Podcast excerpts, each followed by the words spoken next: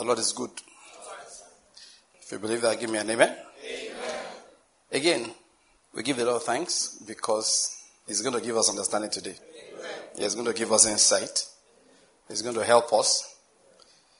He will teach us. Amen. He will correct us. Amen. And we will have understanding.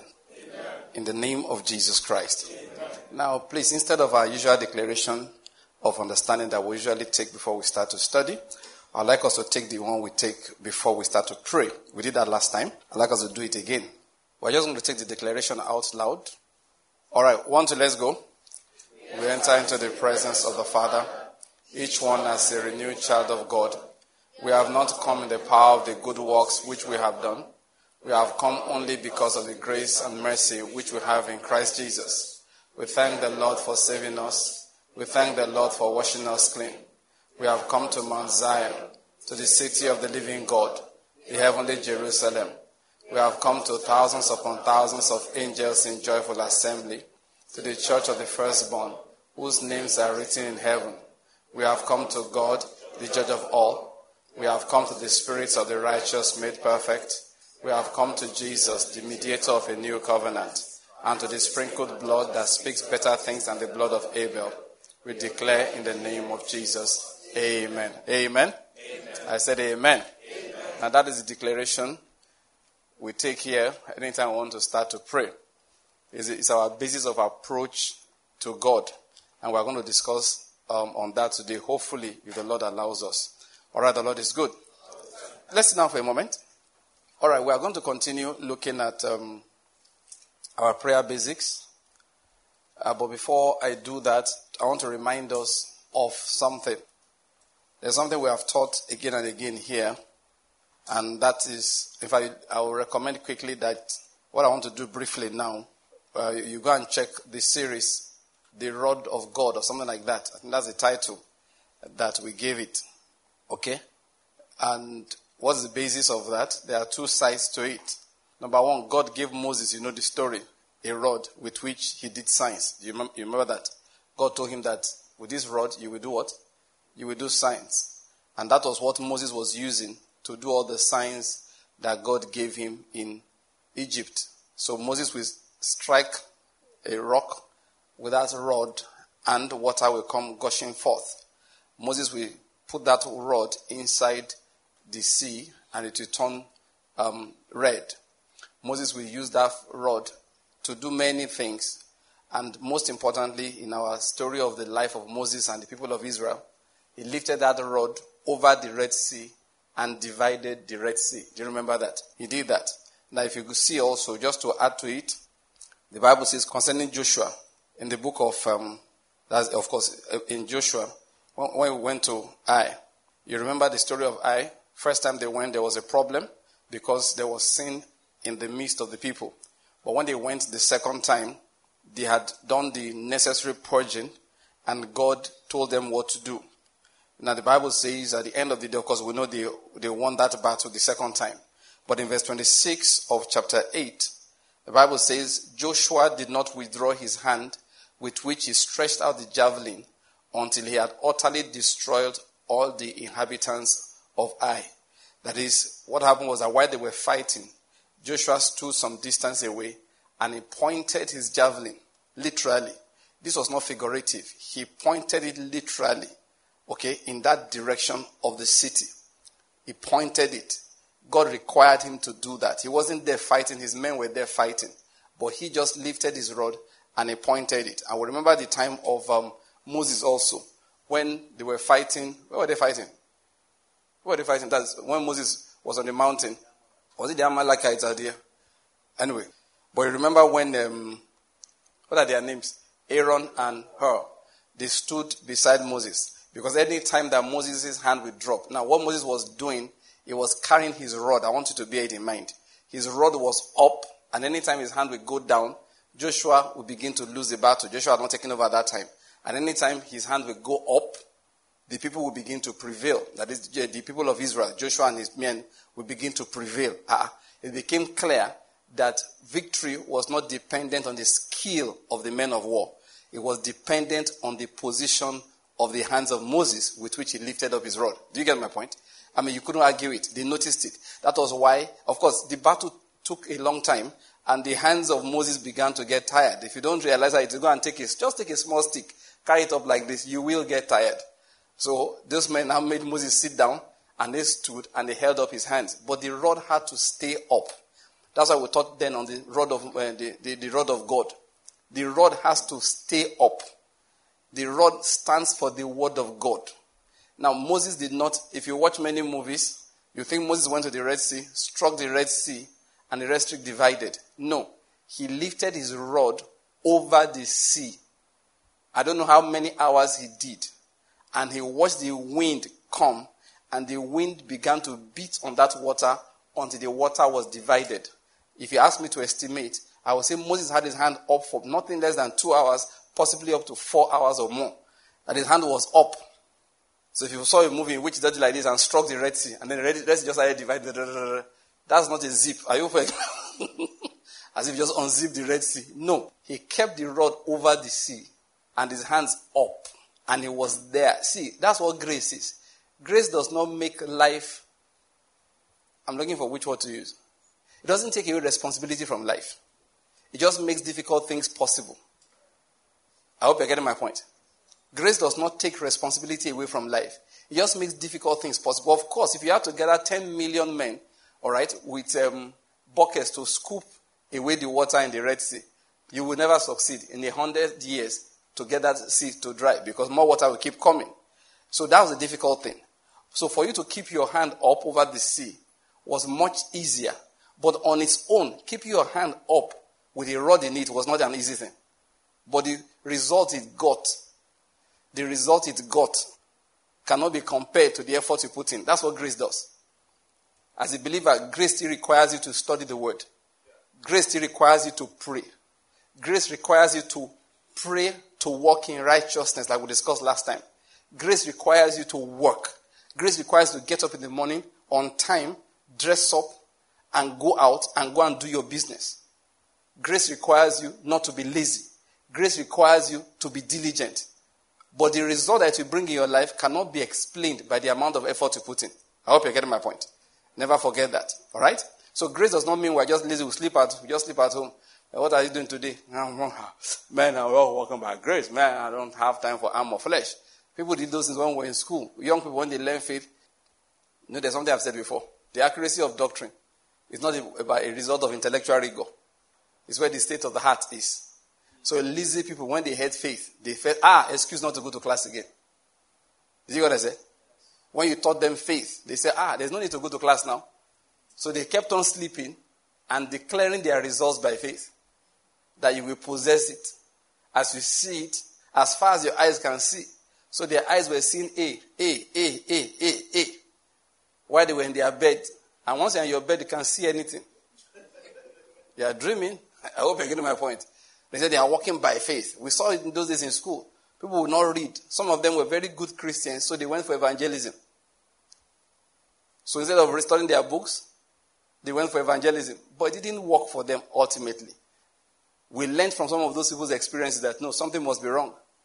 Then we went and studied and found out that no, each person, each season of life has a duty, has a responsibility. And when you're a student, your duty for that season is study. Your duty for that season is rise up early, be in class by 8 a.m. Attend all your classes. Do your extra work. Do your assignments. Prepare for your examinations. That's the duty. You cannot say because of grace, you will not do your duty. So when God fails a child of God who doesn't do all of that, is to call him to order, call her to order. God did not send you to school to go and pass exams. He sent you there to go and learn. So if you are not learning and passing, you are not fulfilling the will of God. I hope you're getting my point. God is more interested in your learning than in your passing. Seek first the kingdom of learning, and every other person shall be added unto you. That's the principle of God. So you can't use grace to subvert the primary purpose of being a student. So if you're a student, you're hearing this, go to class. Read your work. Do your work properly. Don't be lazy. Stop spending your energy watching football. You can watch one match a week. It's good enough. You're a student when you're not on holiday. I hope you're getting my point. Remove Instagram and Facebook from your phone You shouldn't be chatting away. This political season, there's nothing you are doing in a chat group where they are discussing. Are you a member of INEC? Do you follow my point? Today, I refuse. There's a chat group where people are always talking. Today, I refuse to go there at all. I said, no, I'm not in INEC. We'll be fighting on who rigged, who did not rig. If your candidate is winning, they did not rig. If your candidate is losing, they rigged that one. I said, no, I'm not getting involved. So as a student, you have to be careful with your time. You have to manage time well. Then grace is manifested. I hope you're getting my point. So bear that in mind. I just wanted to drop that briefly, that grace does not mean we are lazy. So Moses was not lazy. He worked hard to lift up the rod of God. Now that's not where we're going. I want us to pray for this nation a bit. That's why before we start our message for today. Okay? Now, why did I say all of this? Because we're not coming to make any request of God. I'm convinced. Did we pray before? Have we prayed for this country again and again? Yes. Did he hear? Yes. Did he answer? Yes. So did he forget? No. So this is what I understand. As believers, bear this in mind. Constantly lift up the rod of God over any situation you have prayed about. That's the lesson. What did I say?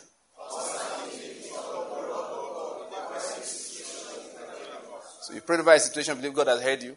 You've not seen the answer, physically speaking. Continue to lift up the rod with thanksgiving. What does it mean to lift up the rod? We are the Red Sea, it must part.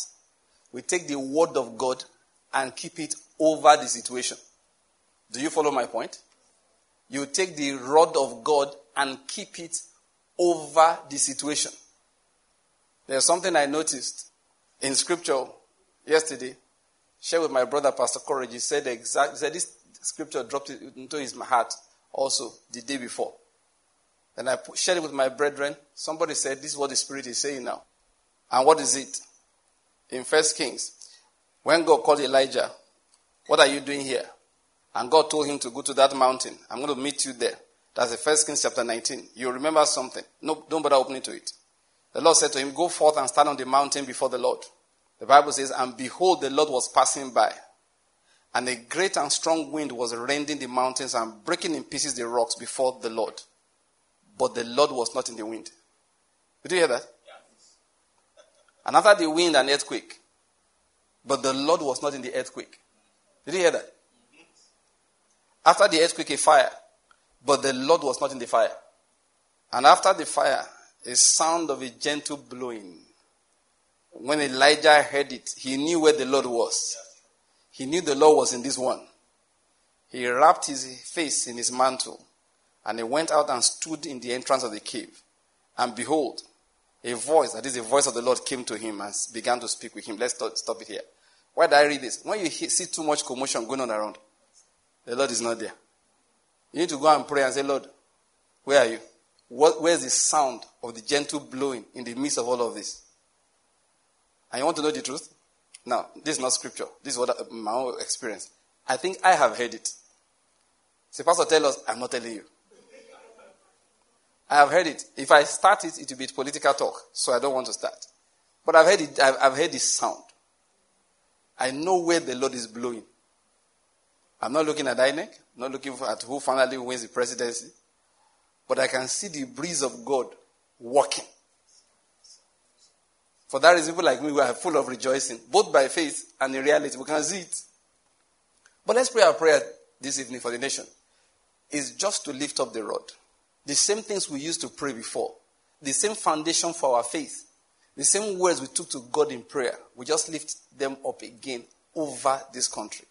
Simple things like, you are the governor among the nations. Nothing new. We just lift it over the nation. Heaven rules in the affairs of this country. We just lift it over the country.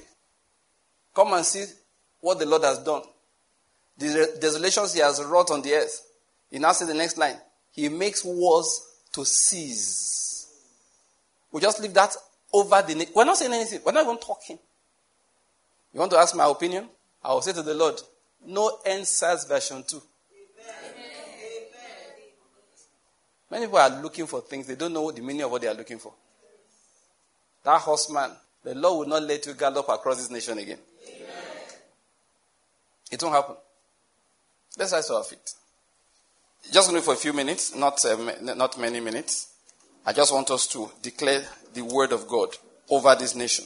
Quickly, let's open to the book of Psalms, Psalm 46. I just want to read it. In your mind's eye, all right? Just stand tall in your mind. Stand on a mountain, and you're looking down at this nation. In your mind, just paint that picture in your heart. And we're going to read that portion of the scriptures over what you are seeing. This nation that you are seeing in front of you. Are you there? Now we're going to read Psalm 46, not too many verses. We'll read verse 1, Psalm 46, and then we'll read verse 8 to verse 11. Do you understand that? All right, are you there? Now remember, what are we doing? In your mind's eye, climb up to a high mountain, in your mind. Now you are reading this over the nation. It's in front of you. Nigeria is in front of you now. And you want to lift the rod of God over it. Let's go. Verse 1. God is our refuge and strength, a very present help in trouble. Verse 2, add it to it. Therefore we will not fear, though the earth should change, and though the mountains slip into the heart of the sea. Now go to verse 8. Go on. Come, behold the works of the Lord. He has wrought desolations in the earth. He makes wars to cease to the end of the earth. He breaks the bow and cuts the spear in two. He burns the chariots with fire. Cease striving and know that I am God.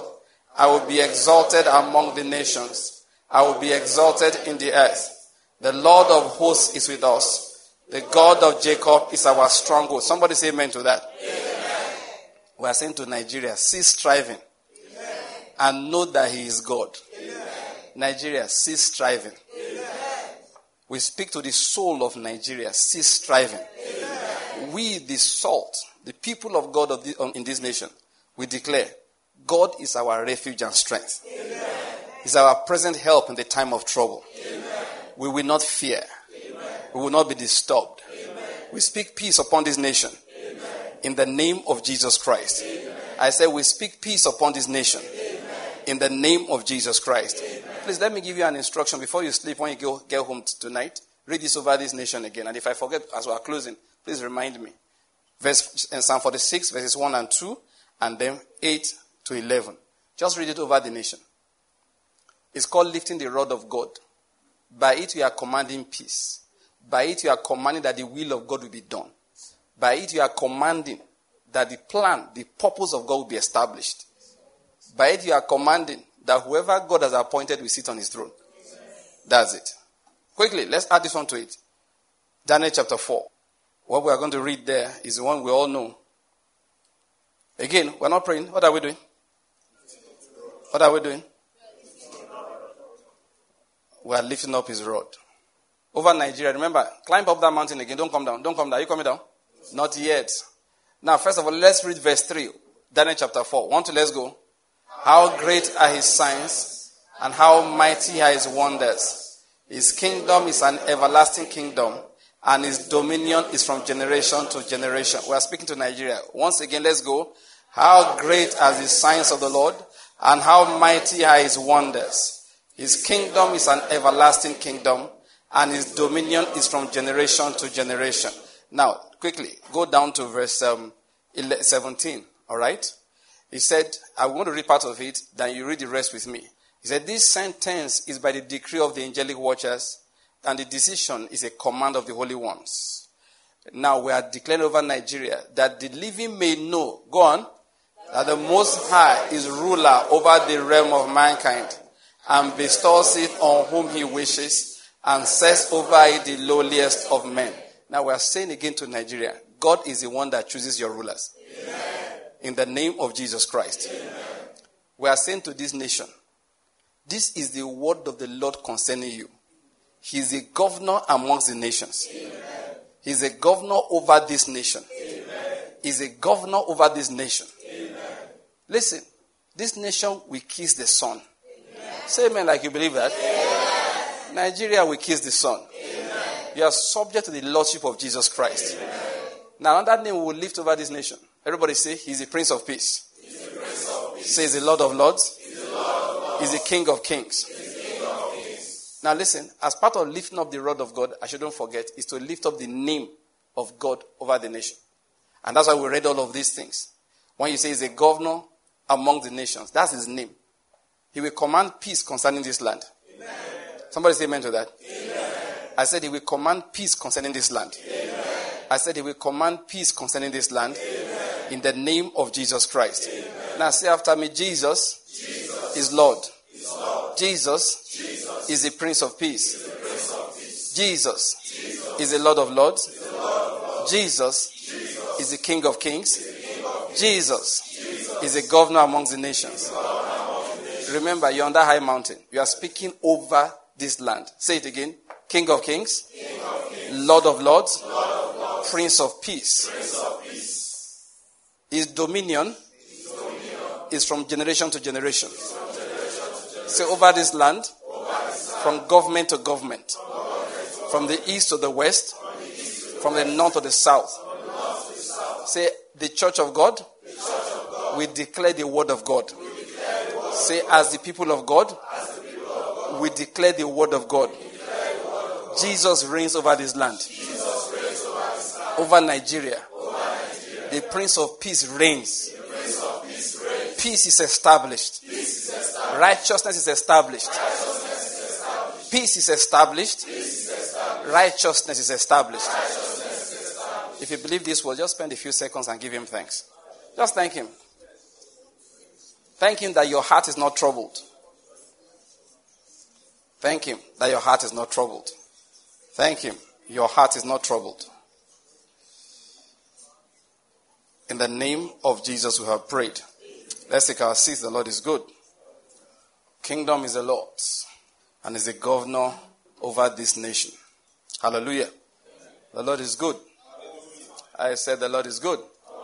All right, we began today by declaring that our usual declaration, which we use anytime we want to gather as a group to pray, in which we enter into the presence of the Father, as each one as a renewed child of God.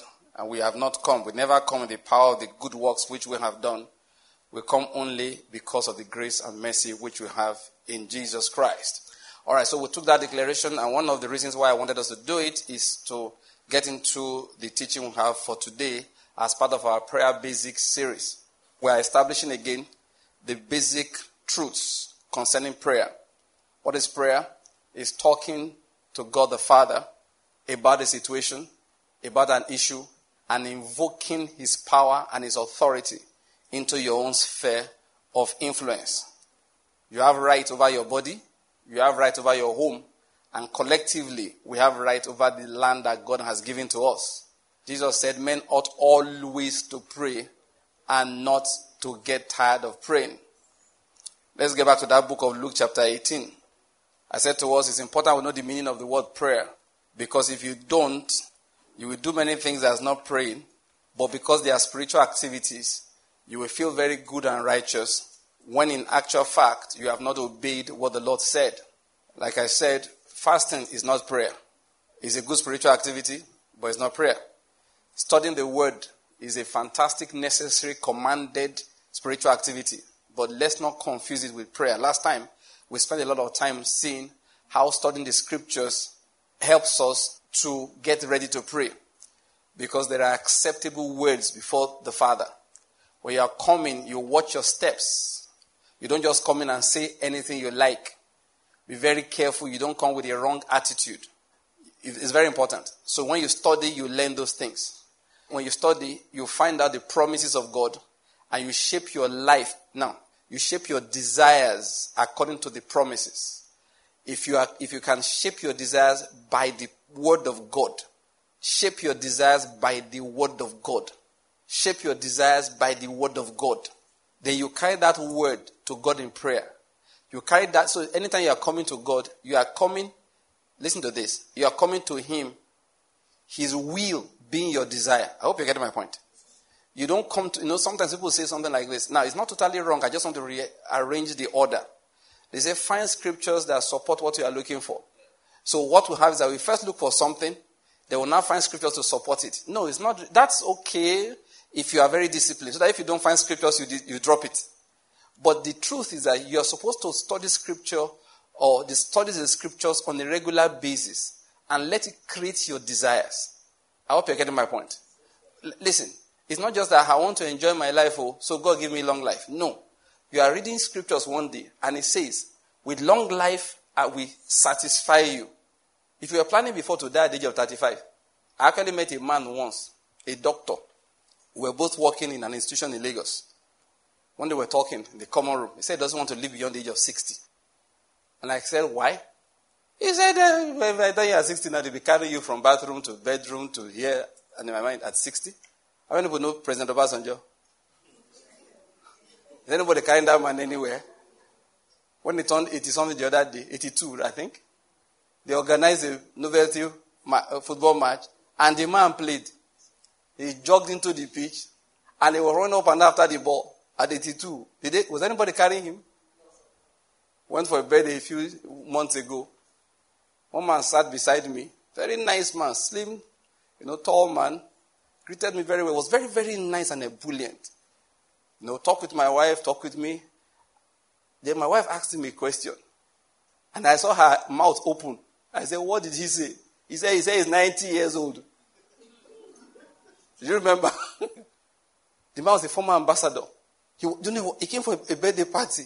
The person was celebrating was like 84, 85. So, talking about the birthday, this is my boy, today is his birthday, that kind of attitude. He was very straight, came with his wife, and he was full of smiles. I saw a man at the age of 90, he jogs to the top of the hill in front of his house every day. I saw him on TV. Some woman, she was 80-something, in the gym. One of them, I think she's 70-something, she was still working out, bodybuilding, and teaching people. One man retired at the age of 80-something. This man is a Sikh, I think, in India. He retired from, I think 85, I can't remember the exact age. He retired from running half marathon. They call half marathon. Full marathon is 42 kilometers. So this man was running half marathon at 80-something, 21 kilometers. Bros, I can't remember running 1 kilometer since I was in secondary school. 20-something kilometer, I went into my car. My car can do the jogging. I don't. This man retiring from running half marathon, he was 80-something. They say, why is he retiring now? Maybe he's kind of getting tired. He's not stopping running. He's just stopping racing in half marathon. He started running at the age of 75 to cure depression. His wife of many years died. So he was very sad. So they told him, come and start running. It will improve your depression. So he started running. And I saw this man running. And you see small boys are 50. They say that, at our age. What is wrong with your age? Now, what am I going to say? So, that young man that day, he told me that, assuming you are like him, then one day you are reading through your Bible, then you see that he said in that Psalm 91, that with long life he will satisfy you. Then you hear that Isaiah prophesied that, the kingdom of God, people who die young, die at the age of 100. Now, it's not about your genes or your desire to just stay on this earth and not go away. You just realize this is what God promised. So next time you're talking about the issue of long life, you take what God said. It forms your desire. So that man who says something at the age of 60, that he wants to die at the age of 60, just stop saying it.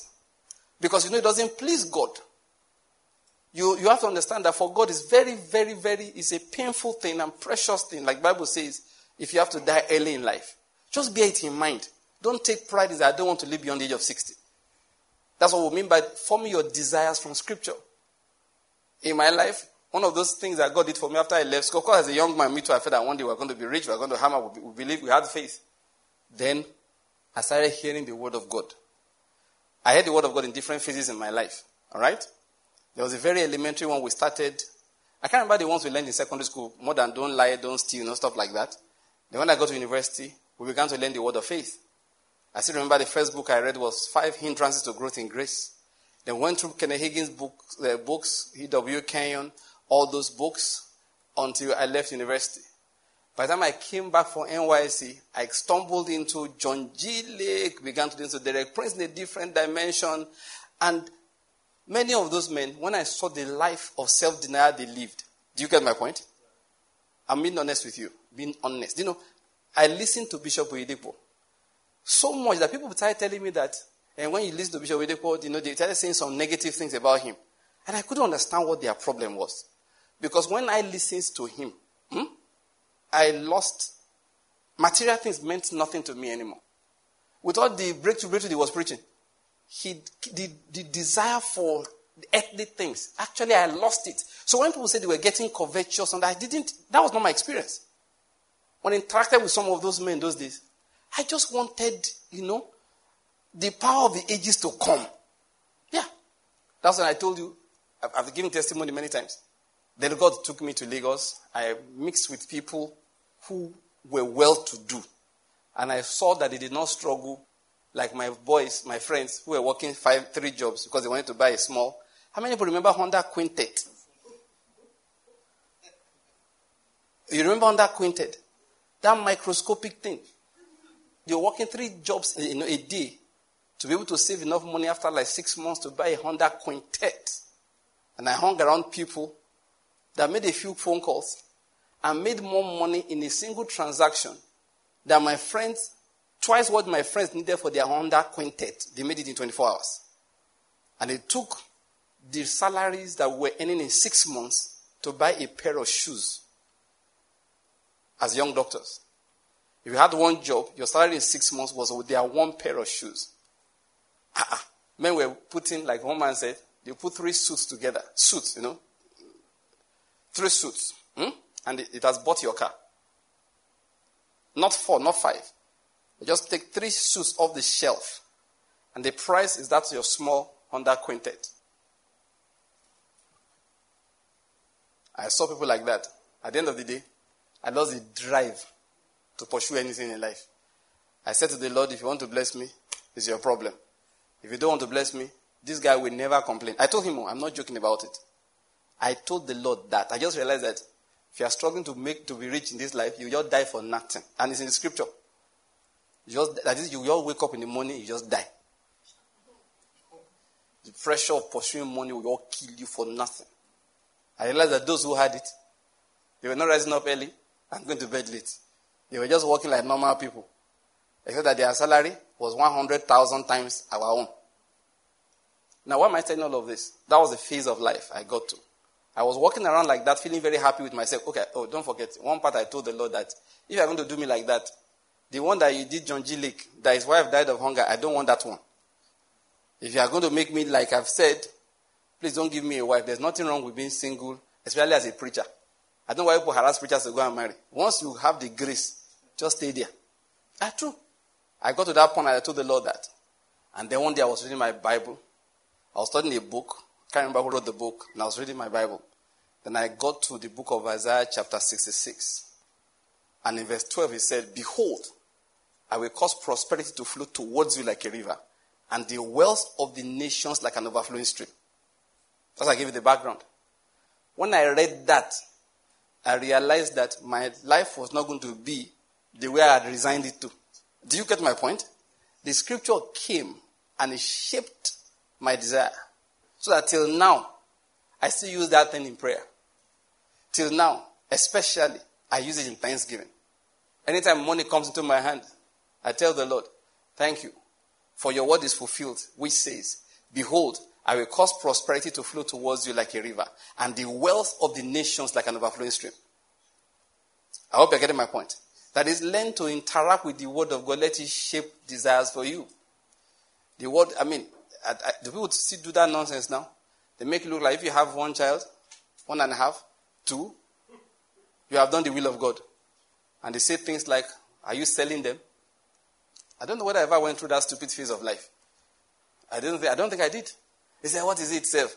Do you want to sell them? Somebody has a fifth child. Say, And you are looking at them like, what is wrong with you? And you are looking at them like that. That your eye is a sinful eye. It's a sinful eye. How do I know? Not because, I went through that. I studied in school too. They told us the dangers of having many children. You have to understand the dangers of a sinner having many children. Yeah, it's true. Don't forget it. I met a gynecologist once. It was a senior colleague who worked in Luso. One day we met somewhere, we were talking. When we were in school, we had this topic which teaches us the dangers of grand multiparity.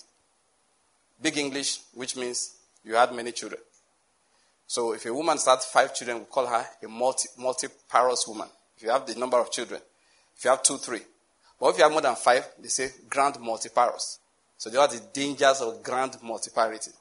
And they will give you this and that. No, I've forgotten the terminology, sorry. But where I'm going is this. But what they used to teach is that if you have many children, these are the problems that arise with pregnancy and delivery. Basically, you just die. You will bleed to death. Uterus will not contract well. Placenta will separate. No, they will just scare you. All of it's political medicine to tell you that you are a sinner and the curse of the Lord is in your house. So this gynecology is one day. Of course, I learned all those basic things as a medical student. I did not do gynecology, obstetrics as my postgraduate. But he's an obstetrician and gynecologist. So one day we just were talking. And he was saying that they've noticed that these women, they call, it's either grand multips or great grand multips. Women that have 12 children, 13 children, one after the other. Maybe 1 or 2 sets of twins inside. You know where they found them? Amongst Jews, and they don't have problems. I don't know what I heard I said. That the teaching, that they were now revising, like, are we sure? That they would do studies, they will see a woman, 12 children, you see a woman, 13 children. One woman that had the largest number of watch, in fact, they had a television show on her. She had 19, and only about 2 sets of them were twins. The woman just, they born, they go. Most importantly, there was nothing wrong with her. One day when I was doing my NYC, I was in clinic, seeing patients. You know, normally that's what you question patients, you know, what's wrong with you. A part of the women like that, one of the questions you ask is, how many children do you have? How many pregnancies have you had? I just routinely just said, how many children do you have? The woman said, 11. So I paused. I looked up. Madam, how many children did you have? She has had 11 children. Ah. I remember what I said in my mind. I didn't tell her. 11, and you're still looking like this? I was looking prim and proper. I said, they lied to me in school. Sinners wrote those books. It shouldn't be believing things that happen to people that God hasn't blessed. So I threw away that nonsense doctrine. And now tell people, satisfaction is the issue. And please stop telling us stupid things like, economy is bad. Economy has been bad for a long time, and it will remain bad for a very long time. I never heard anybody tell you economy is good. Somebody said, if you have many children now, how are you going to take them abroad? I said, what's wrong with staying in your house? What is wrong with staying in your house? One day my wife wanted to travel. Where was she good at? Okay, she was going to the U.S. She now came and said, whether she can take 2 of the children. You know, I'm a man of God. I look at her like, what did you say? You know, when you are taking children to Europe, it's not a problem. America is a problem. You say, why? The country is big. So if you go to Europe, just fly to one place, bam, you don't reach where you go. America, you go land one place. Okay, my brother did the other side. That's 3 hours flight. So I don't do mental calculation. I said, who told the children want to go somewhere? So I now called one of them. I said, let's do a deal. You either follow your mother to America, or I take you 3 times to ShopRite to the mall. Then they had the PS2. I said, I buy you PS3, and I buy you this number of games. Choose one. It was this guy that spoke that day. Akil. He said, Daddy, America can't wait. The mother said, what is wrong with you? This what's wrong with you. He told the mother, he said, Mommy, there will always be America. Don't worry about that one. Now, what is it? Can't you see what this guy is offering? And for me, in my own calculation, I've not even finished the money of one ticket.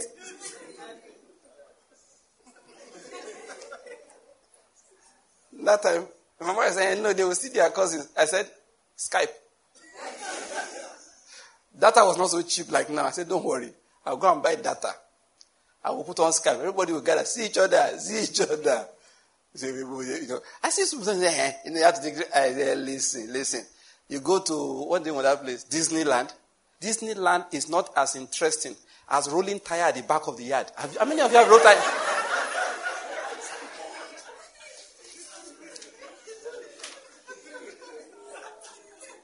This morning they don't roll tire. We used to roll tire down the street.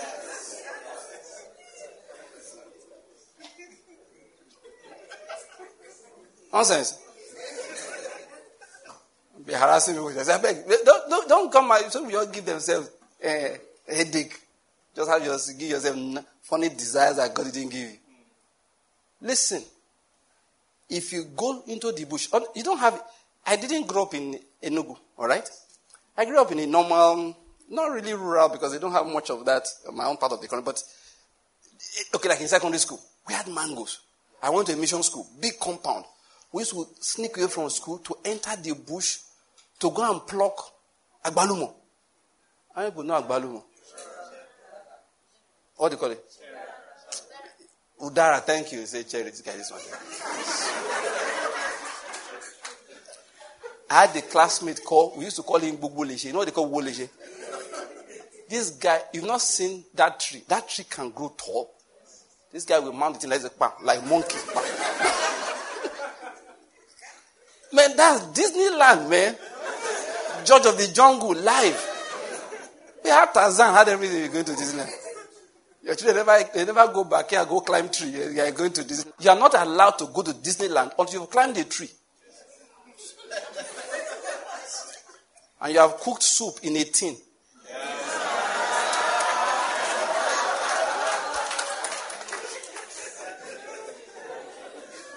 Brethren, let's face it. Which one is better? That one or Disneyland? That one. The Lord is good. Now, you see, I'm saying all of that to remind us of something. When people just get up, just create desires that the world gives to them. And they neglect what the word of God says. So when I got to that Psalm 127, and it said, children are the heritage of the Lord, and the fruit of the womb is a reward. He said, blessed is the one who has a quiver full of them. I don't have to like to have many children. I mean, I believe this funny lie of two. One. But the day I read it, I just changed my mind. It doesn't mean I'm not going to have 20. It just means I have just changed my mind. So when I go to God in prayer, I said, this was what you said. Fulfill this word in my life. That's what it means to pray according to the will of God. What we do many times that the world gives us desires. When I say, God, fulfill what Warren Buffett said in my life. Fulfill what was the other guy's name? Robert Kiyosaki said in my life. Retire young, retire rich. Say, Lord, you can do all things. The Lord said, I'm aware. So what do you want me to do? I want to retire young and retire rich. And God said, you are not my child. You are the child of Robert Kiyosaki. Now I'm meeting to bless you. The Lord is good. What should you have said to the Lord? He said, mark the righteous man. His seed will be mighty on earth, and then they will be old and full of sap. Say, Lord, retiring young is not my portion. I want to serve you all the days of my life. From the time I'm young till I'm old, show me the assignment for my life. I was not sent to go and lay up treasure on the earth. I hope you're getting my point. That is how we pray according to the will of God. So we're discussing that last time. Just wanted to remind us of that because our school of prayer, we're learning the prayer basics in this our school of prayer. So let's continue. What I want to continue in today, for the time we have remaining, is go back to the book of Luke chapter 18, please. We'll read and explain some things. Now from verse 1 to verse 8, that he told us a parable to show that at all times we ought to pray and not to lose heart. Then furthermore in that prayer, in that chapter, he gave another parable to show us the pattern of approach to God in prayer. In verse 9, and he also told this parable to some people who trusted in themselves that they were righteous and viewed others with contempt. The parable goes like this. 2 men went up into the temple to pray. It's a parable about prayer. One a Pharisee and the other a tax collector. The Pharisee stood and was praying this to himself. God, I thank you that I'm not like other people, swindlers, unjust, adulterers, or even like this tax collector. I fast twice a week. I pray tithes of all that I get. In verse 13, we read that the tax collector, standing some distance away, was even unwilling to lift up his eyes to heaven, that is, he felt unworthy, but was beating his breast, saying, God, be merciful to me, the sinner. I tell you, Jesus was saying, this man went to his house justified rather than the other. For everyone who exalts himself will be humbled, but he who humbles himself will be exalted. Now, I want to remind us of this again. We do this here all the time. But please, the temptation falls on our way so many times that occasionally, without realizing, we fall for the temptation. Do you get my point? What is the basis of our approach to God? Please, David said, if God were to number iniquity, nobody would stand. You know, Jesus said something here. Some people think that they are righteous. Let's explain the meaning of the word righteous again, or righteousness. Righteousness is the right you have to approach God. Did you get what I said? What did I say? Righteousness is the right you have to approach God. That worthiness, that ability. Do you get me? For example, you come into my house, you don't knock, you just yank the front door open. You walk down the short corridor in the house. You climb the steps. You get to my bedroom. And then you tap gently, or you yank the door open first. And then you knock. There's a reason my bedroom is one kind. All right, you can do that without getting to the room. If you did that, instantly I start calling the names of my children. I don't know whether I get my point. Nobody else in this universe, as my wife is in the bedroom with me, nobody else in this universe does that. It's those children that have the boldness to yank the door open, front door, without knocking.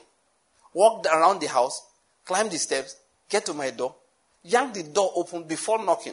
Like I said, there's a way my bedroom is. You can do that without really getting into the room. All right? Now, so if I'm in the room, I just hear the door open, and I'm waiting for the knock. The knock comes shortly after. Well, there's a reason why they do that. The reason why they do so, because you are wondering, is that if you are talking from behind the door, the way the door is, it's hard to hear you through it. So they've learned to open the door so they can talk.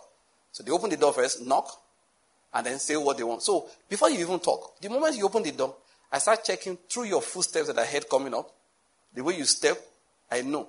If you don't hear anything, you wonder, that should be going at his steps like a chameleon. You know, different people. But the point I'm making is that instantly, I know you have to be one of the children. You have to be. Nobody else has that right. That is what is called righteousness. You don't feel like somebody will stop me. Somebody says, stop. You look like, who might you be? That is you that's stopping me. The person will go, what is wrong with you? And of course, I've never gotten it wrong. Never. It's usually be one of them. The sense of, right, worthiness, that if I get there, I will be accepted. That's what is called righteousness. I hope you get my point. The Bible now says, herein is the righteousness of God revealed. Now, there are different kinds of righteousness.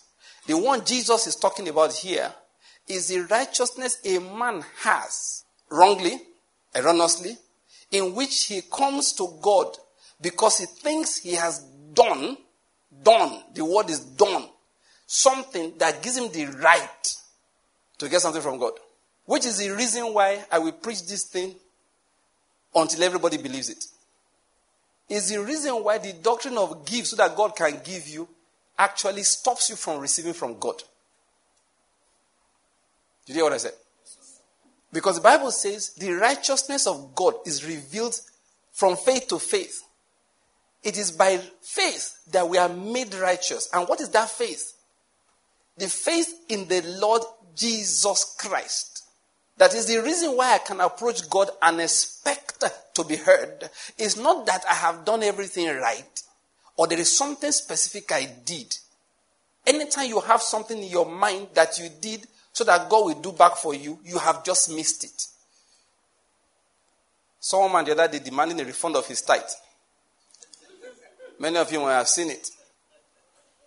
My wife said he should have gone to meet God. She be his kingdom of heaven. I said, no, this was the banker that collected on God's behalf. So we're tossing up and down in the house. My wife said, no, he invested in heaven. I said, but this was the bank office. Heavenly, investment. Because they gave him the booklet that says, Kingdom Investment. And the man lifted it up. He said, just refund these ones, I have proof. He said, there are many other ones that he said, I can't prove those ones, but I've done plenty. He said, he read all the scriptures that they gave him. He said, let me tell you, I'm no longer interested in that kingdom. He said, if you see me there, drive me away. He said, in fact, I want to go to hell. He said that. He said, just give me my money. Please, I need to say this again and again until everybody believes it. People say, when you want to pray, bring out that tithe booklet and show it to God.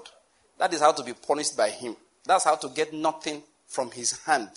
He will reject your presence. He will never accept you. Please, let's get it clear. I will say this also. If you ever go to God, you want to pray. You first fast before you pray. You are wasting your time. Some of you are looking at me funny. What are you thinking? See, let me tell you something there. If you need to be hungry before you have the boldness to talk to God, you have come on wrong premises. You are approaching him wrongly. It's a bad habit you learned from childhood, and you need to drop it. It's a nonsense, useless habit. Now, I did not say don't fast. That's it, don't fast. What I said is what? So that you can pray is useless. The moment it's time to pray, God is ready to hear. The story I like to tell all the time is Hannah. It was after she ate. Yeah, because her husband talked to her, persuaded her, gave her food to eat and something to drink. It was after that she went to pray and God still heard. So for you to give yourself this impression that before we pray, we will fast. Listen to me, let me say it straight.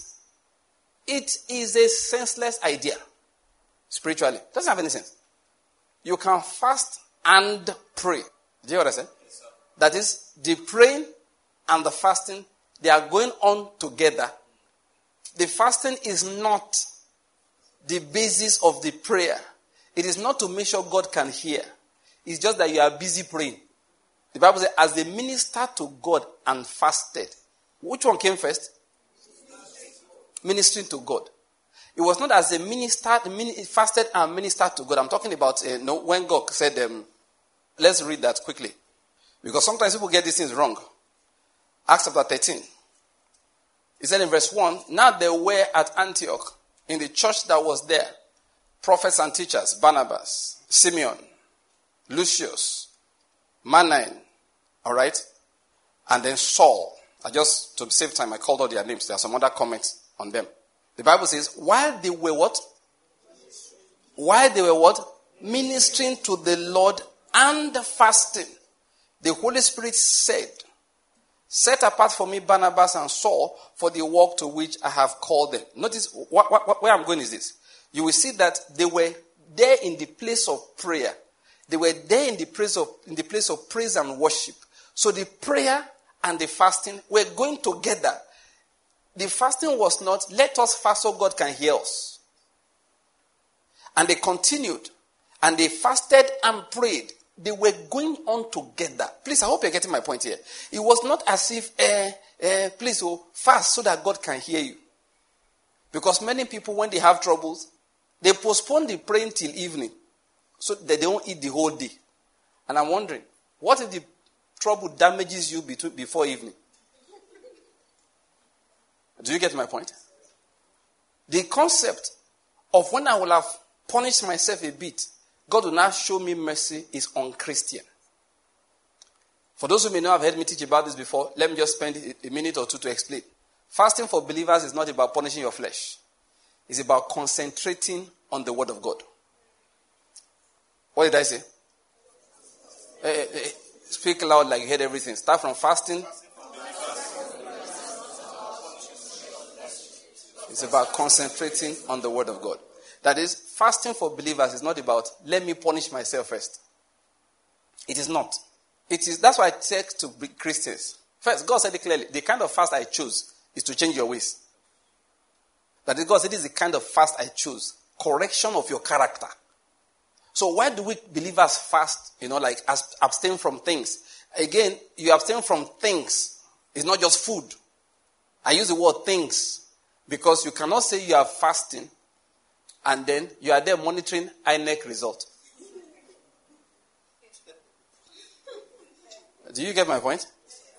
You are fasting and you are refreshing the live update page every few minutes to find out the result from Ebonyi. What was it? The one from Nasarawa, what did he say? Have they counted Taraba? What is now happening in Bauchi? And you tell me you are fasting. You are not fasting. You are doing ad hoc work for INEC. Election monitor. European Union. Do you get my point? You can't say you are fasting and say tonight is El Clasico. You are hungry and you are shouting, go Ronaldo, go Ronaldo. You are not fasting. You are watching a match.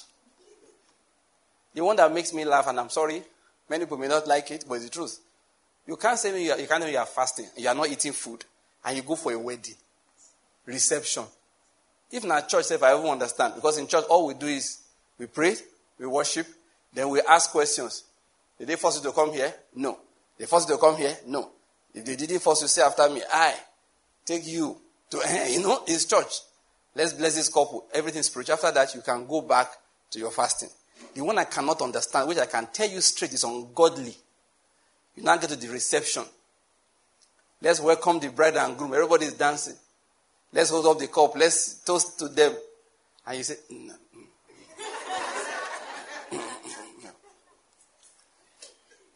They bring you rice and chicken. You look at it like this. Say, I put my body on that. Is it a sin? That one, I can assure you, is against the will of God. Because the commandment of God is what? Rejoice with those who rejoice. You can't come to a wedding. Even Jesus, when he came to a wedding, there was no wine. He said, no, this cannot happen. Then, what do? Take the water to him. He went there and said, put the water in this. Take it to the... He said, guys, boys have come. You tell me there's no wine. We were fasting before we came. We reach here now. It cannot continue. You get the logic? Some people actually go to a wedding, they are dancing, and you're not eating. You know what it means? You're a wicked soul. You don't wish the husband and the wife well. You don't.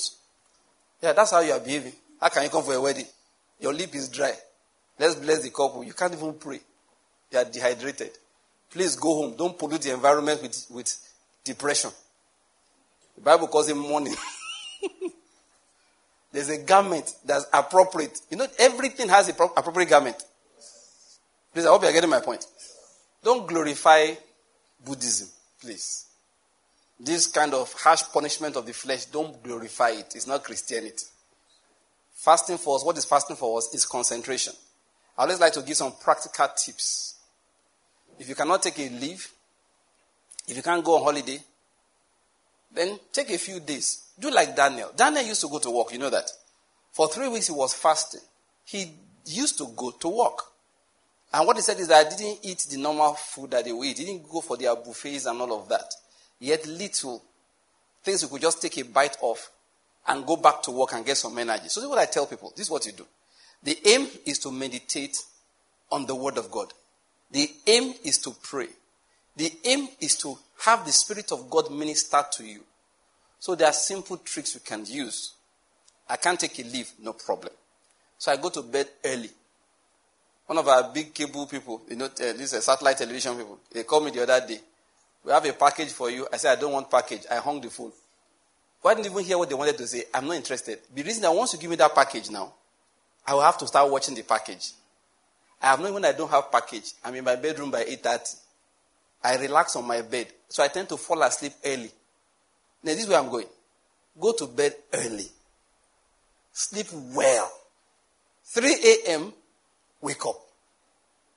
Get up. Pace up and down. So that you don't fall back asleep. Have your scriptures in your hand. Read and think about the issues at hand. Have a pen and paper. And meditate and pray. I hope you're getting my point. You can do that literally, for the next 3 hours. 4 hours. Do you follow me? And then you can take another 30 minutes nap, rise up again, and then get ready for the day. And before you leave your house in the morning, take your breakfast. You know what some people will do? They sleep, they come home, sit down, watch television till 12 midnight. Then sleep till 6 a.m. Then wake up, rush, everything, go to the office. Then when they are sharing breakfast at work, no, when they are leaving home, they will not eat anything. They are at work, they won't eat anything. Then when they say, well, are you not taking anything? I'm fasting. You are not fasting. Verily, verily, I say unto you, thou fastest not. Thou art practicing Eastern religion. Thou art getting a sense of righteousness from harsh treatment of thine flesh. And thou art not pleasing unto the Lord. I hope you are getting my point. Please never have this sense of accomplishment. I see churches do it all the time. Look, Pastor Banky doesn't do it. I don't believe in it at all. Send people out, don't eat the whole day, and you are going to work. If they collapse now, do you think your server failed? Some people know what I'm talking about.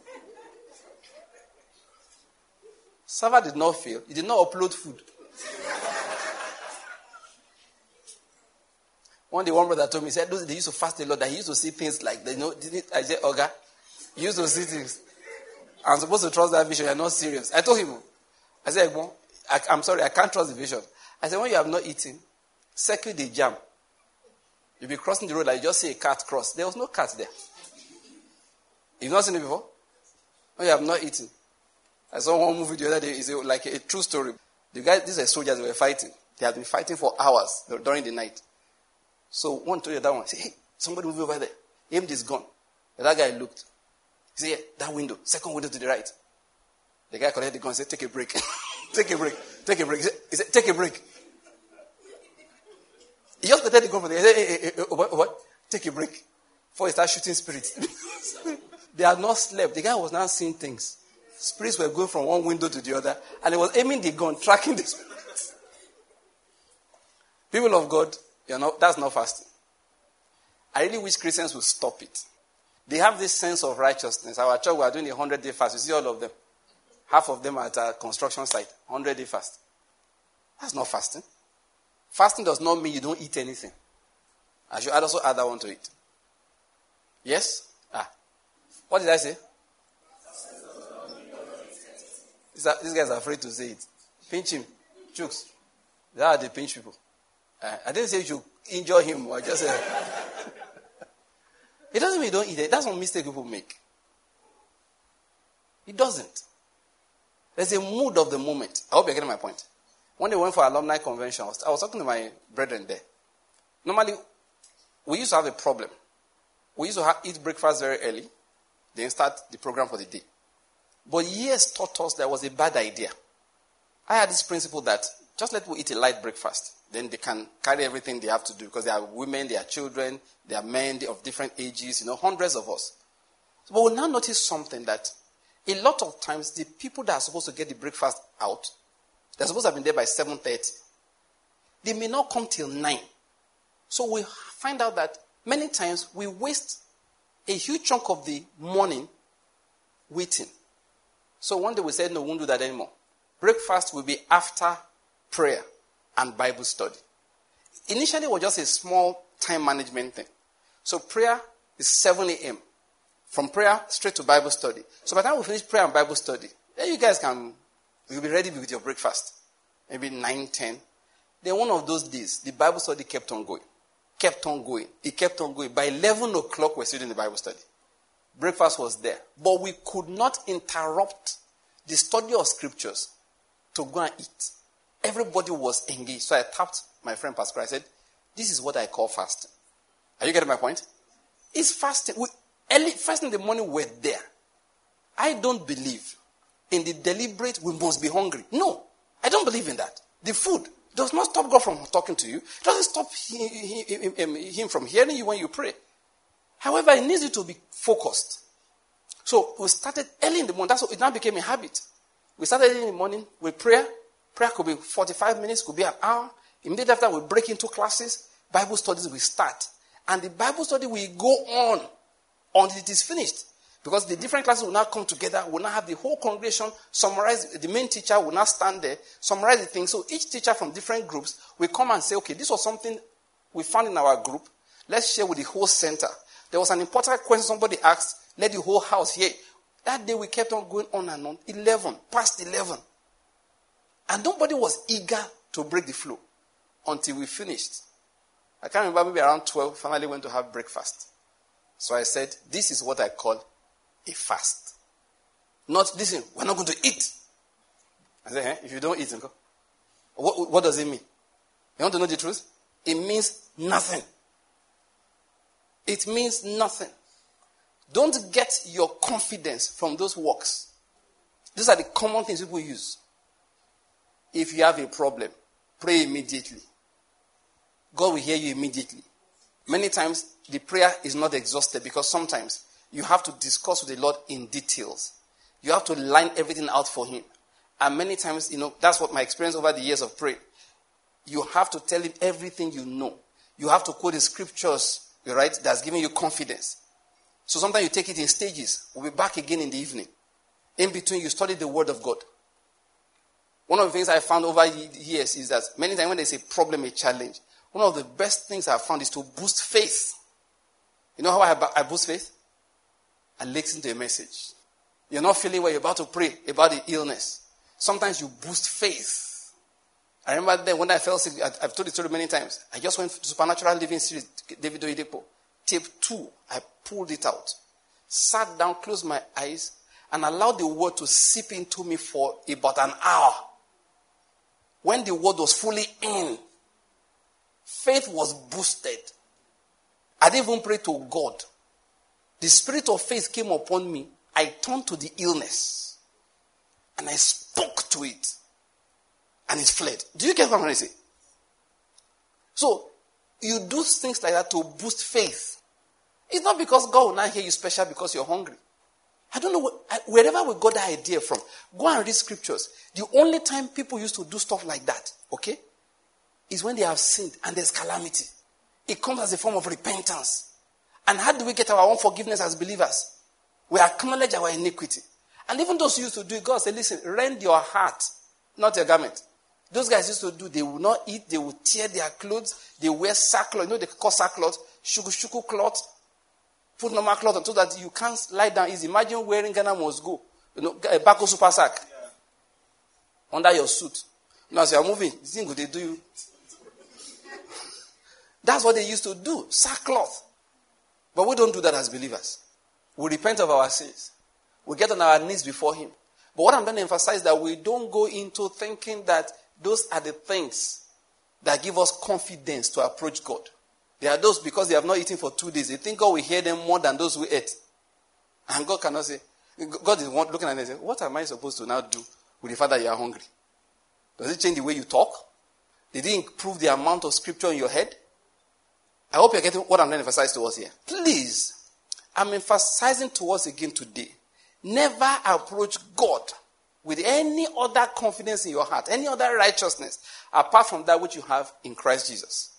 Jesus is called the new and living way, which He made through His flesh.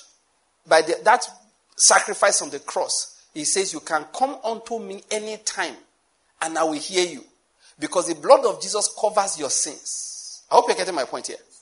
There is no other reason God hears you more than the fact that you came in the name of Jesus. What Jesus does is to make you acceptable before God the Father. Another thing people often get their sense of righteousness from is their offerings. Is it not true? I have tithed. God will hear me. I gave, what's an offering? Have you heard this funny thing before? Jukes, I'm sure you have heard it. The tithe is base. The offering is anything above the tithe. How do you know that thing doesn't have any? How did you come up with all of those? Apostle, how did you manage to create those doctrines? Necessity.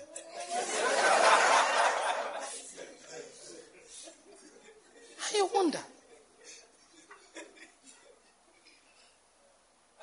One man said something, a place where I was once, I just looked and said, my God. I wanted to tell him that,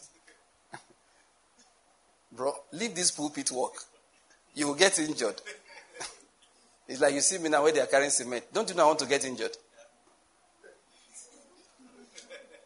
When they are carrying cement, just a pastor, please move back. We can't nurse anybody. Orthopedic hospital. You carry two back here, mom. That day I looked at the guy was preaching. I felt like I said, oh boy, leave this work. You will get injured. This is not intellectual rigor. One day one brother came and said, one woman. The woman said she's a prophetess. I'm not judging whether she is or she's not. That the woman said that what Pastor Banky is saying is not good. I said, what did I say? That I don't want Christians to be blessed. I said, how? That I said that tithing is not compulsory. You know what I told the brother? I said, go and tell the prophetess. She should keep prophesying. She should leave me with the teaching. That's all I said. I said, I didn't argue with him. I said, bro, when you see her next, tell her I said, madam, you keep prophesying. That Pastor Banky said he will be doing the teaching. This work, you get different levels. When you don't understand something, come and sit down. Let us explain it to you. Instead of prophesying that I'm wrong, I prophesy that what you are saying is not correct. What kind of thing is that? The Lord is good. What are we saying? That did that brother said, with your tithe you buy land. With your offering you plant seed for prosperity. Have you ever been in church? Just be like laughing.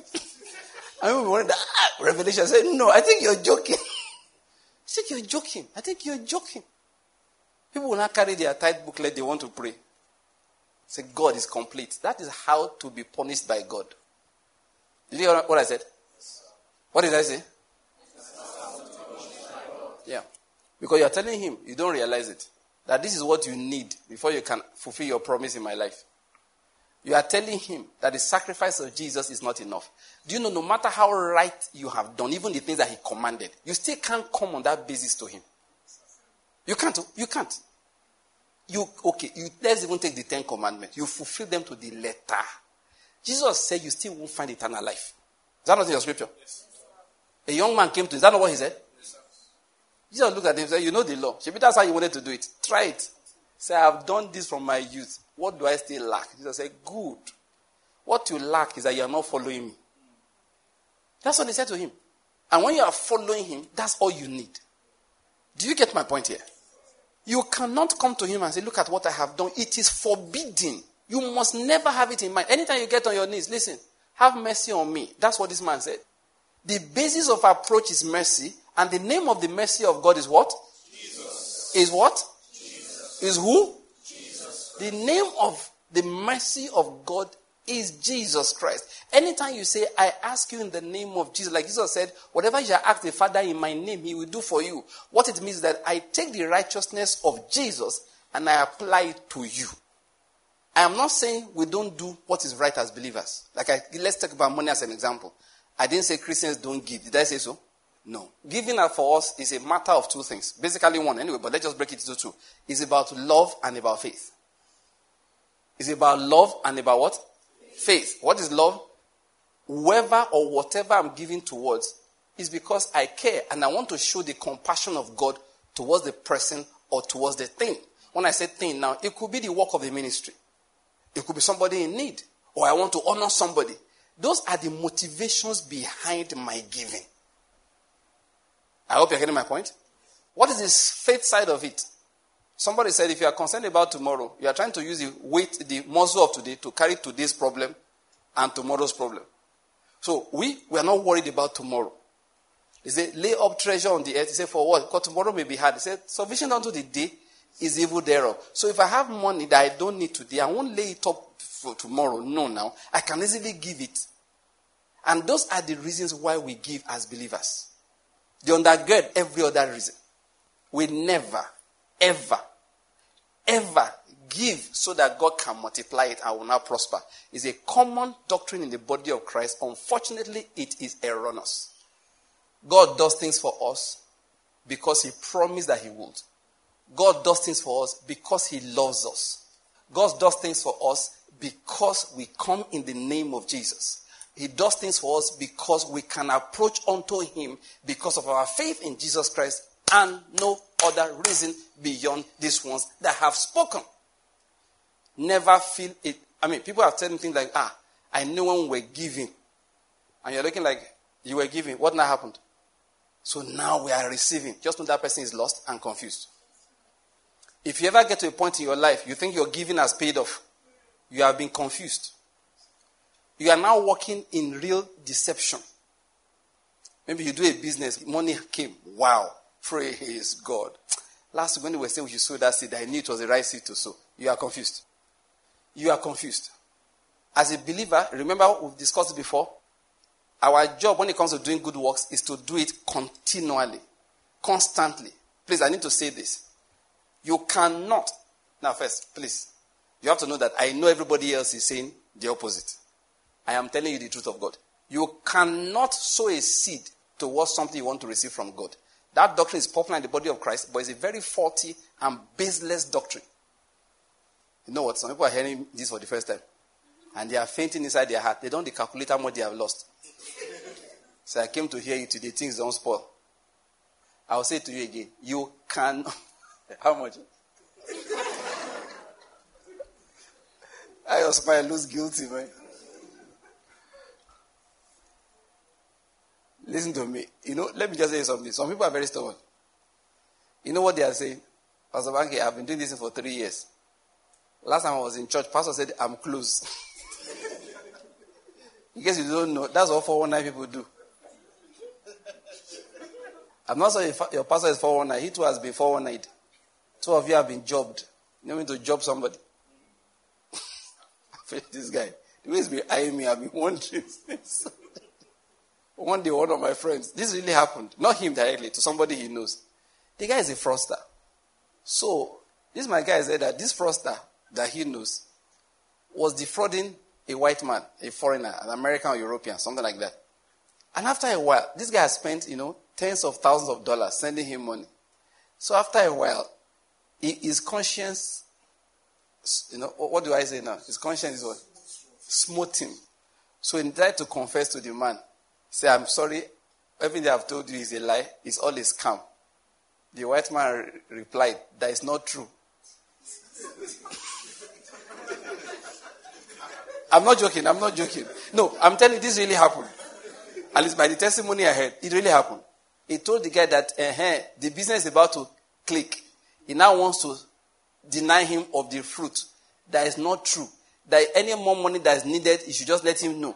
That he is not now going to pull out of when the business is about to click now. So the job man said, see wahala. Who am I to refuse the offering that's now coming? Yeah. So I told him, okay, maybe send another 2,000. The guy wired the money. I am not kidding. The guy wired the money. The guy says, see issue. I've confessed to this man that this all is scam. The man says it's not a scam. I'm the scam out. And the scam me is refusing to accept that it's been scammed. You're all laughing, but Christians do it. When they hear people like me teach and say, you cannot sow a seed towards something, they say it's a lie. Because in their mind, okay, I've been sowing for a long time. I'm about to enter now. You're telling me it's not true, so I leave them. Jonah? Where's Jonah? The other side. Okay, Jonah can testify to this. He told one pastor, these things I've said, that this is not how the pastor argued and argued. When they finished the argument, the pastor told him that, look, bro Jonah, you are a lecturer. I am a pastor. So now that one keep quiet. Say, this thing has gone to the professional issue now. He left it. Is it 2 or 3 years later? The pastor called the lecturer. Say, Mr. Lecturer, please, can you sit on the pastoral chair? Let me sit on the lecturer chair for a while because it looks like the thing you said may be true because all my sin the last 2 years, he has not agreed to work. I told Jonah, he said, you know what happened? You spoiled his business. How? You went and told him the truth. In the times of ignorance, God decided to wink at the thing he was doing. The moment you came and presented the truth and he rejected it, God had to put a hand in and teach him by himself. Please let me tell you, people of God, this is very important. When you get on your knees to pray, make sure there is nothing you are hoping in more than the mercy of God, which you are connecting with through the name of Jesus Christ, which you are connecting with by faith in his sacrifice. There is nothing else. Your life of righteousness does not, that is, your own. Now, doing righteously is important. I'm not saying it is not. But it is not the basis for answered prayer. Many times it's a sign of faith. In fact, it is a sign of faith.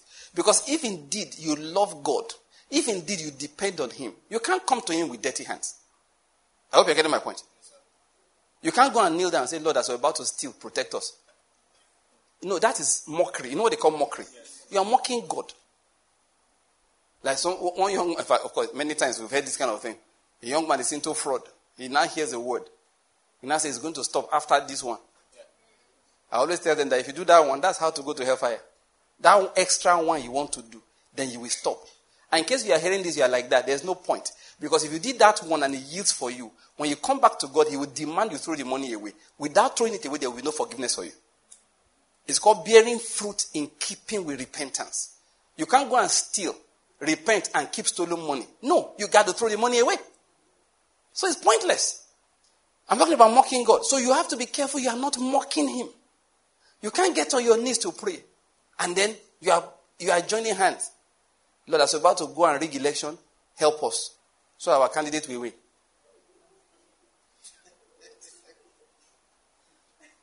Listen, God will destroy you, destroy your candidate, destroy your beaver's machine. Everything destroyable around you is going. You know why? You're mocking God. Like I told people the other day, said I pray. Let us pray. Let's ask God that His will be done. That they mention the candidate's name. I said that's foolishness. In a democracy, it is forbidden for you to mention any candidate's name when you are saying, God, let your will be done. It's madness. I said a lot. We say, let us stand, let us stand. This person must win. Are you stupid? You can go and vote. So there are things you don't add. That's what I'm trying to make. I saw this political season, people were adding it. They come to God and kneel down and join her. This person must win. Brethren, in case you did not know, that's the most ungodly prayer the church ever said. If you want to know my opinion, I withdraw it. If you want to know the word of God, read my book, Let Us Agree. Please read the book, Let Us Agree. Please go and read. It's not too late. God can forgive you for bad thoughts over the last few weeks and months. Please read the book. If you want to read it, go to our website, pastor.ng. Go under books, you will see it there. Let us agree. There are things you don't carry to God in prayer. You cannot impose a candidate on God through prayer. It is not allowed. I saw prophets who got up and said, go and vote for this person. You are not a prophet. You are in a political party. If you're a real prophet, prophesy and go and watch it come to pass. You see what I said? Yes. I can't prophesy and say, please help my prophecy come to pass. Does it make sense? Look. What I have said is the word of God. If you want it to come to pass, all of you go and vote for this person. That's not prophecy. If you're a real prophet, you say it, then you go and sit and be laughing at us. You'll be laughing. You will be laughing. You will be laughing. Who will have... Think about it. Let me remind people who don't understand. God spoke to Samuel. Saul is my anointed. I will send him to you. Saul lost donkeys. Father Kish lost donkeys. He said, Saul, go and find it for me. That took him to near where Samuel was. They now went to Samuel and said, hey, help us find the donkey. He said, don't worry. In fact, before they told him, he said, the donkey you are looking for has been found. But you come and eat with me. Sit by me. He anointed him. You are the king of Israel. Then he gathered Israel. If those who have not checked it, go and check it well. I've checked it again and again. He did not tell Israel who God had chosen. They began to cast lots. You know, cast lots? Roll the dice. Who did the Lord choose? Who did the Lord choose? Is it the tribe of Reuben? No, it's not Reuben. Who did the Lord choose? Who did the Lord choose? Is it the tribe of Issachar? No. Is it the tribe of Judah? No. Is it Zebulun? No. Is it this? No. Is it Benjamin? They rolled the dice. Bam. He fell. Benjamin. Okay. So tribe of Benjamin. Where are the clans? Leaders of the clan. They cast lots again. Finally got to the house of Kish, the father of Saul. You know what happened? Someone was watching them. He was just watching them. He knew where they would get to. Throw your dice. The decision is in the hand of God. Finally, they picked Saul. To fulfill the word of the Lord, which said, this is the man I have chosen. If you know how prophets operated, if the people had cast lots and they had picked somebody else, Samuel would have said nothing. Two things will have happened to him. He will have said, did I hear God clearly? Or is this man doomed? The person they picked wrongly. I don't know whether you're getting my point. That's just how he will have said it. Did I hear God wrongly? Or they picked a doomed person? Because this person will not last here. If I heard God correctly. I hope you're getting my point here. I'm going to emphasize something to us, how we handle God. Let me just get back to my message. In that process, I quickly went off a small tangent. I was trying to say that, yes, we do what is right. But we don't come to God on the basis of that. We continually do right. It's a sign of respect. It's a sign of faith. We cannot join our hands to pray, to go and steal. We can't do that. But we will not say because we did not steal. That's the basis of God blessing us. It is not. And let me end it here. Anytime you are praying, please, if it crosses your heart at how good a person you have been, or the sacrifices you have made for the Lord, or the offerings you have given, or how consistent you have been in your tithing, or how consistent you have been in fasting every once a week for the last 1 year, if it crosses your heart for half a second that because of these things God will answer you, kneel down and confess it as a sin. You will kneel down and say, Lord, you know, last week in church when we were taking that offering, I made a pledge of 100,000 naira a month for 6 months. And you know that's going to eat most of the money I earn. It's a lot of money. So when I came to pray today, something in me was feeling like, hey, you will bless me for it. I want to say to you, Lord, I am sorry. For thinking such a thought, I apologize. What I want to pray about, Lord, it is not because of that, please. That thought is just staying in my mind because of things I've heard over time. But now I know the truth. That you are blessing me because you love me. I am doing what I'm doing because you give me the power and the ability to do it. After all, the money is not mine. Lord, let's just separate that. Now, let's get to my issue of prayer. I came to ask you about the expansion we're planning in my business. You first remove, because if you don't, the wrong teaching that you have been taught for a long time will persuade you to walk in unbelief and you will not know. You will get up from there and say, after we planted that seed, one man was there, he was preaching. He said, this money I gave in this your church last week, I'm waiting. I will come back with testimony of what it has produced. I said, these things are unchristian. The real reward for the thing that you did is the effect it has in the life of other people, and you see it. If I sacrifice for my children, maybe I'm a father, I worked hard, sacrificed, denied myself. My satisfaction would be, this boy graduated today. I hope you're getting my point. That my sacrifice was not in vain. That's the real reward. So please, as we're going to the matter of prayer, let me remind us again, I'm closing now, that we don't approach God on any other basis apart from the sacrifice of Jesus Christ. Our life of righteousness, even though good, is never quoted for him in prayer. Our life of holiness, even though good, is never quoted for him in prayer.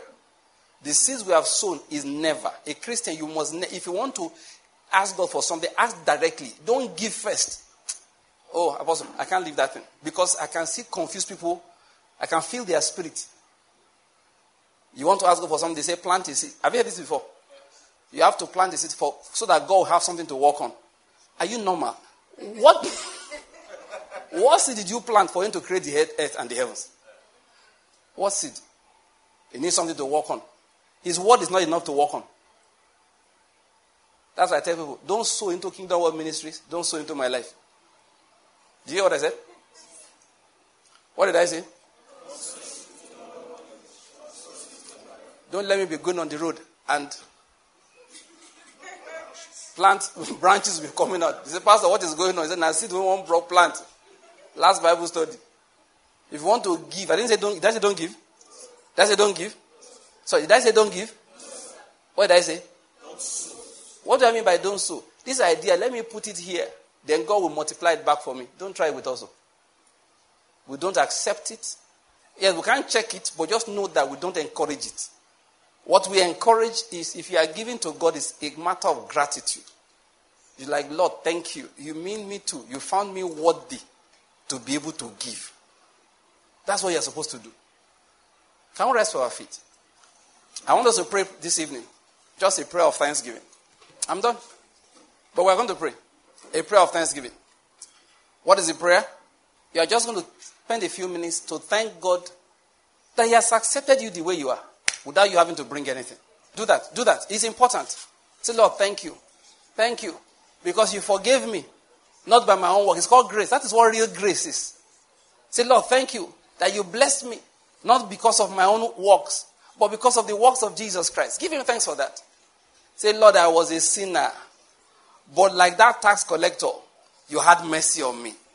I wanted to give the Lord thanks for that this week. We're going to spend some time on that. Say, Lord, thank you for I have received mercy.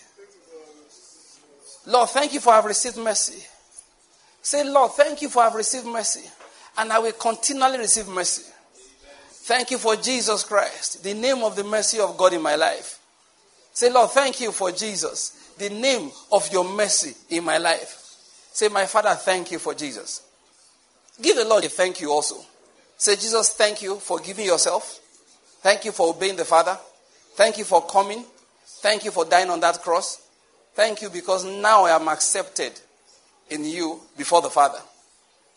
Thank you for making the promises of God mine. Now, it's an important prayer. Give the Lord thanks. Derek Prince will say it's the first sign of faith. It's the first sign of faith. If I gave you something, if I handed you this device and I say, please, I give it to you, you're looking at me. And I say, help me give the person behind you. Do you say thank you? No, wait. Just think about it for a moment. We're going to continue. If I handed this to you now, and you're looking at me, take it. Then say, okay, help me give to Akinlu. What do? You just hand it to him. It's not yours. But if I gave it to you, and you're looking, I say, oh, I dashed you. What's the first thing you say? If you believe God has done good for you, tell him thank you. It's the first sign that you are receiving that which he has given to you. It's the first sign that you have received that which he gave to you. That all the abundance of heaven is yours without you having to work for it. Without you having to work for it. Thank him because prosperity is yours, not because of your seed, but because of his promises that you believe in. Thank him because healing is yours, not because you ate well or because your genes are perfect, but because he promised and he's the Lord that healed thee. And he himself took your infirmities and your diseases, and by his stripes you have been healed. Thank you is a sign of faith. I want you to thank God this evening. It's not because you deserve anything. Thank him because he gave you the ability to give. Not because you are sowing so you can receive, but because he gave you the ability to give.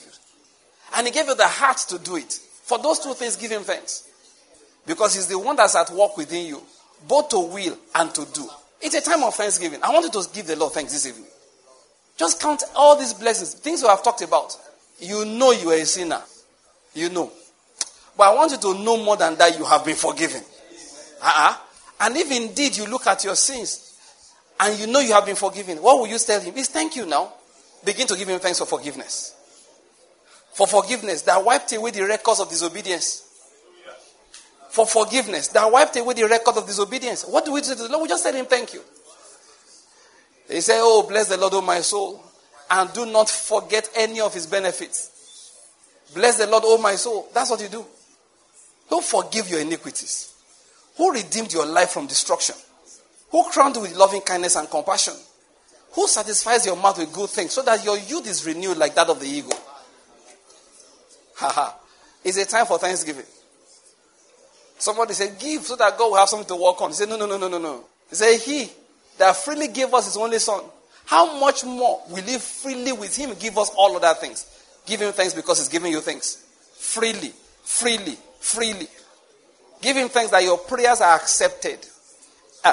Listen, it's a powerful thing that God listens to your prayer. That you're a priest before him. And he listens to your prayer. Abimelech had to go to Abraham to pray for him. You can pray for yourself. Oh, give the Lord thanks for that. You can pray for your family. You can kneel down and ask God for your children. You can kneel down and ask God for your husband. You can kneel down and ask God for your wife. You can kneel down and ask God for your nation. Abba. Give the Lord thanks again now. Oh, that's the thanksgiving for this evening. Thank him for the discoveries you have made in the word of God. Like we give a few examples. He said, children are the heritage of the Lord, and the fruit of the womb is a reward. And it's a blessing to have a quiver full of them. Lord, thank you. That word is coming to pass in my life. I wanted to say that. Oh, Lord, thank you. That word is coming to pass in my life. Thank you, Lord. Thank you. Thank you. Not because of anything I did or did not do, but simply because you promised.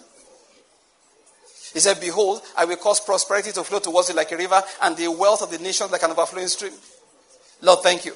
Because you indeed are the one doing it. It's not me. It's not my strength. It's not my energy. It is you. It is you. My Lord, it is you. You said, with long life will I satisfy you and show you my salvation.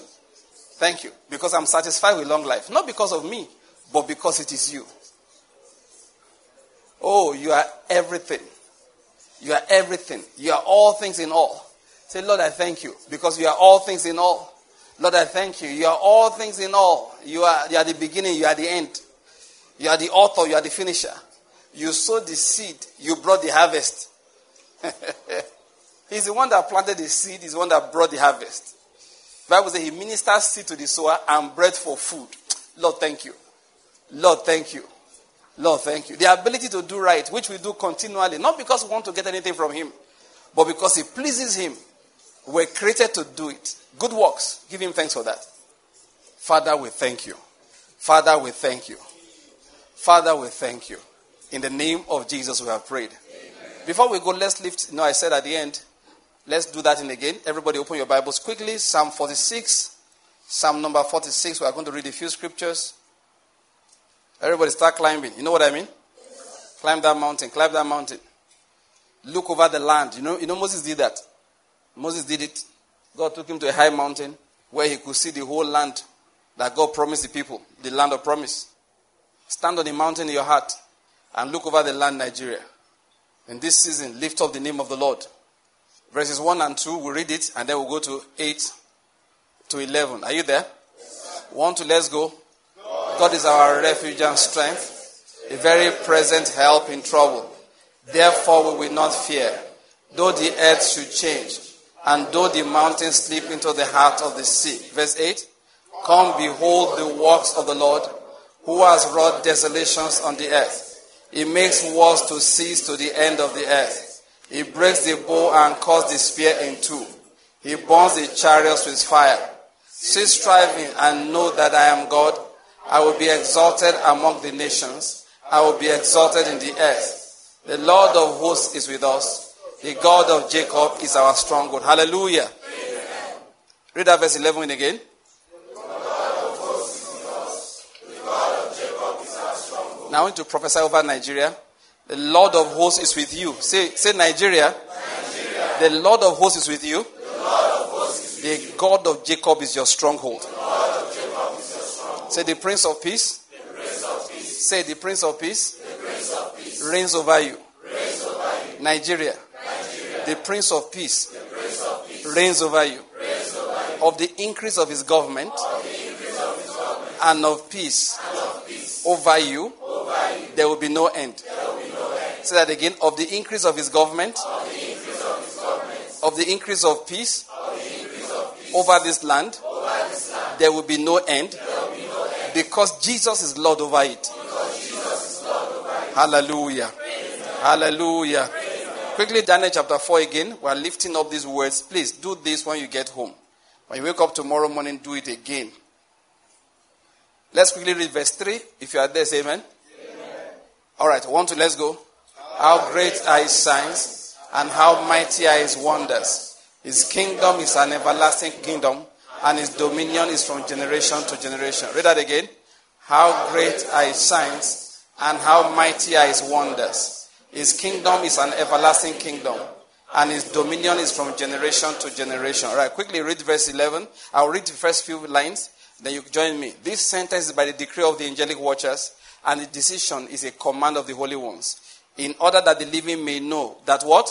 That the Most High is ruler over the realm of mankind, and bestows it on who he wishes, and sets it over the lowliest of men. Now change that realm of mankind to over Nigeria, okay? Verse 17. What did I say? 11. I said 11. Don't be angry with me. No wonder you were not reading with me. I was wondering. Okay, verse 17. Let's read it together. I'll read that one, then you follow. This sentence is by the decree of the angelic watchers, and the decision is a command of the holy ones, in order that the living may know that the Most High is ruler over the realm of mankind, and bestows it on whom he wishes, and sets over the lowliest of men. Let's do that again. That the Most High is ruler over the realm of Nigeria, and bestows it on whom he wishes, and sets over the lowliest of men. And last of all, we'll read Psalm 22, and then we'll share the grace and be gone from here. We'll read verses 27 and 28. Can you read? Do you have a King James? If you have King James, please go over to King James. There's a reason. I love that expression in King James. It's a beautiful expression. If you don't have a King James, just look into somebody's Bible beside you. I want us to read it together. Are you there? Okay, one, two, let's go. All the ends of the world shall remember and turn unto the Lord, and all the kindreds of the nations shall worship before thee. For the kingdom is the Lord's, and is the governor among the nations. Did you hear that? Did you hear that? Verse 28. The kingdom is the Lord's, and is the governor among the nations. Now remember, you're on that mountain. Look over Nigeria. Point at that nation. Say, the kingdom is the Lord's, and is the governor among the nations. Is the governor over this nation. He has appointed his own ruler. He has appointed his own ruler. He has appointed the one who will do his will. And in peace, he will establish him. In peace, he will establish him. In peace, he will give us peace. He will cause us to lie down in peace. And we will sleep in peace. We will walk about in peace. Because he is the Lord. He makes wars cease. Say it again. In Nigeria. Wars cease. In Nigeria. Peace reign. Give the Lord thanks for 30 seconds. For this nation. Say, Lord, thank you. Say, Lord, thank you. Because we are not afraid. We have no other country. We have no other plan. Thank you. Thank you. Thank you. In the name of Jesus, we have prayed.